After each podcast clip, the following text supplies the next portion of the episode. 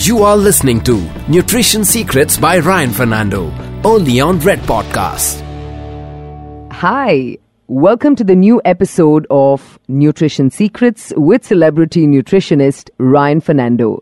So, here we are to bust the myths of various diets like keto, Atkins, intermittent fasting, to name a few. So, here's my first question What is the Atkins diet? How does it work? Dr. Atkins was a famous doctor who, uh, in his clinic in America, propagated the concept of a high protein diet. The story started in his clinic when people had diabetes, obesity, and a lot of diseases. He started putting them on a higher protein based diet. The fats were a good quantity, but he kept carbohydrate very, very low. And because he kept carbohydrate very, very, very low, uh, he found out great benefits. Atkins is like a sister of keto. Keto focuses on fat, Atkins focuses on protein. Now, the issues with the Atkins diets is that our Indian diet is predominantly mostly vegetarian, and to achieve a high protein load on an Atkins diet in India is a little difficult, and therefore we need supplements. We need either amino acids or proteins to do it. Am I for Atkins? Well, when I left medical college and um, I came into the world of uh, practicing nutrition, Atkins was very, very popular in the late 90s, early 2000s.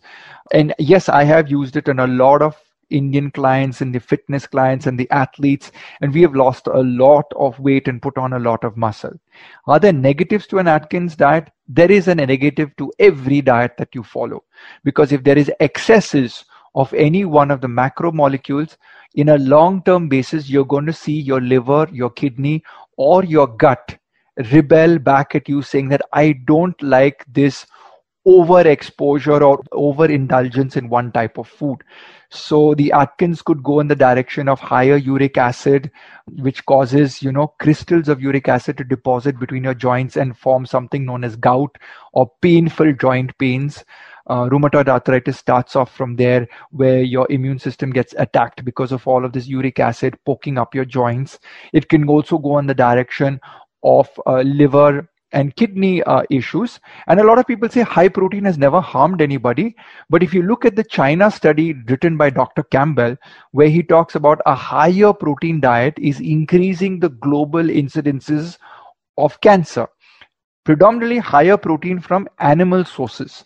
So here's the point of view that if you're going to do plant based Atkins, I think it's okay. But if you're going to do animal based Atkins, which is a lot of non veg, then am I, as your nutritionist, writing a death prescription because I've not done your genetic test to figure out if you have the cancer gene or the uh, heart marker genes or the cholesterol marker genes, and then thereby I want to do an Atkins, which is high protein, but you're a non vegetarian. So I give you non veg and I increase the non veg so much, which you were not doing earlier, that it puts you in the direction of increasing the risk towards that disease knocking on your door.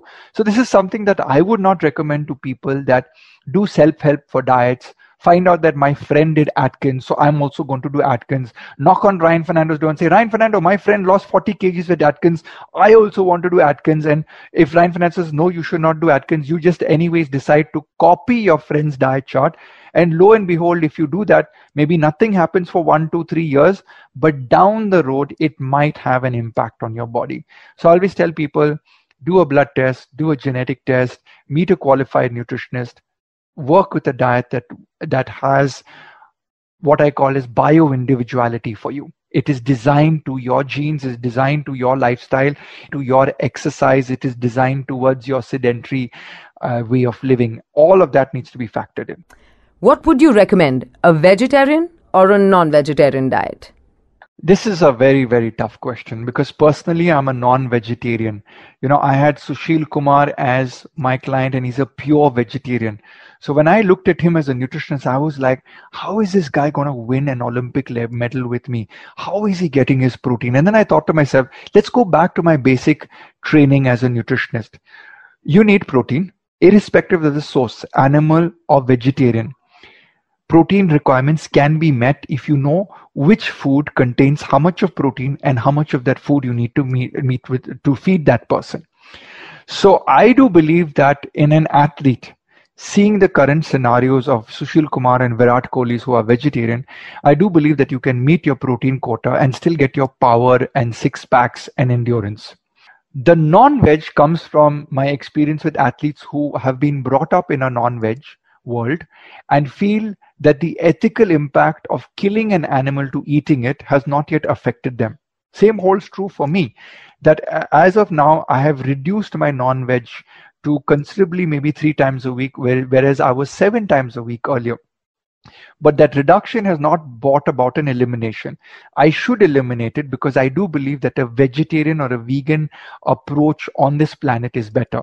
Many reasons which are toiling in my head and, and kind of having a battle in my head, which are you don't kill an animal in a vegetarian diet. In non veg, you have to kill an animal to eat it. Number one.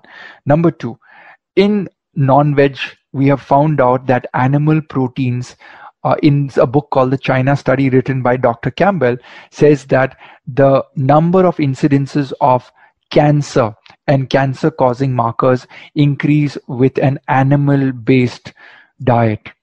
So people on a plant-based diet have a lower incidences of cancer. So this is another reason for me to explore that vegetarianism is actually good.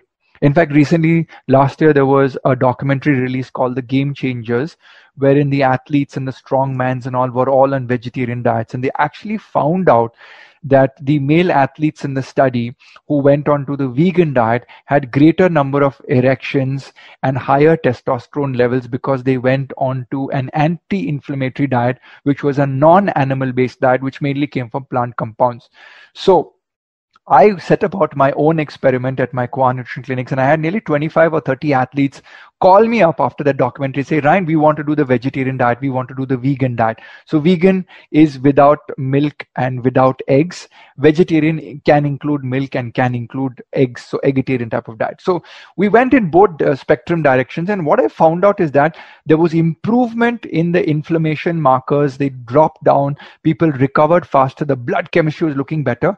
But things like vitamin b12 which is found in non-veg that dropped down a little bit vitamin d dropped down a little bit so i came came to this conclusion that if I'm aware that I have this data, then I can give a vegetarian or a vegan diet to an athlete, which I'm doing with Virat Kohli right now.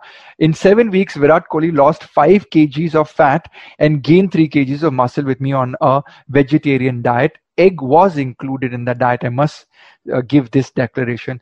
But he became immensely powerful on the diet. And he said, I asked him this question Were you more powerful as a non vegetarian and are you less powerful now? He says, No, I can't notice the difference because I've evolved as an athlete. So I think the choice of being vegetarian or non vegetarian is not so much from a nutritional point of view, but first from a psychological point of view, from an ethical point of view.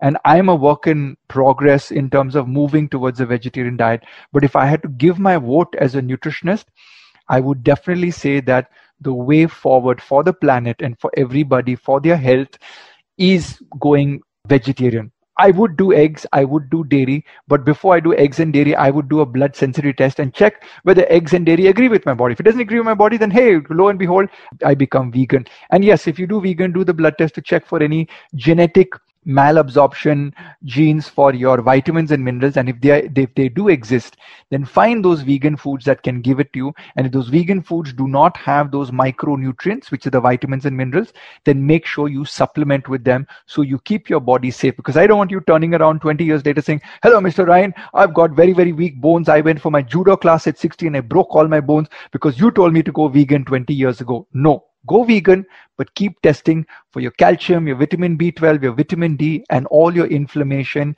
liver, kidney markers, and cholesterol markers so that you know that over a six month period or a one year period, the nutrition that you're trying new is working for you. You were listening to Nutrition Secrets by Ryan Fernando, only on Red Podcasts.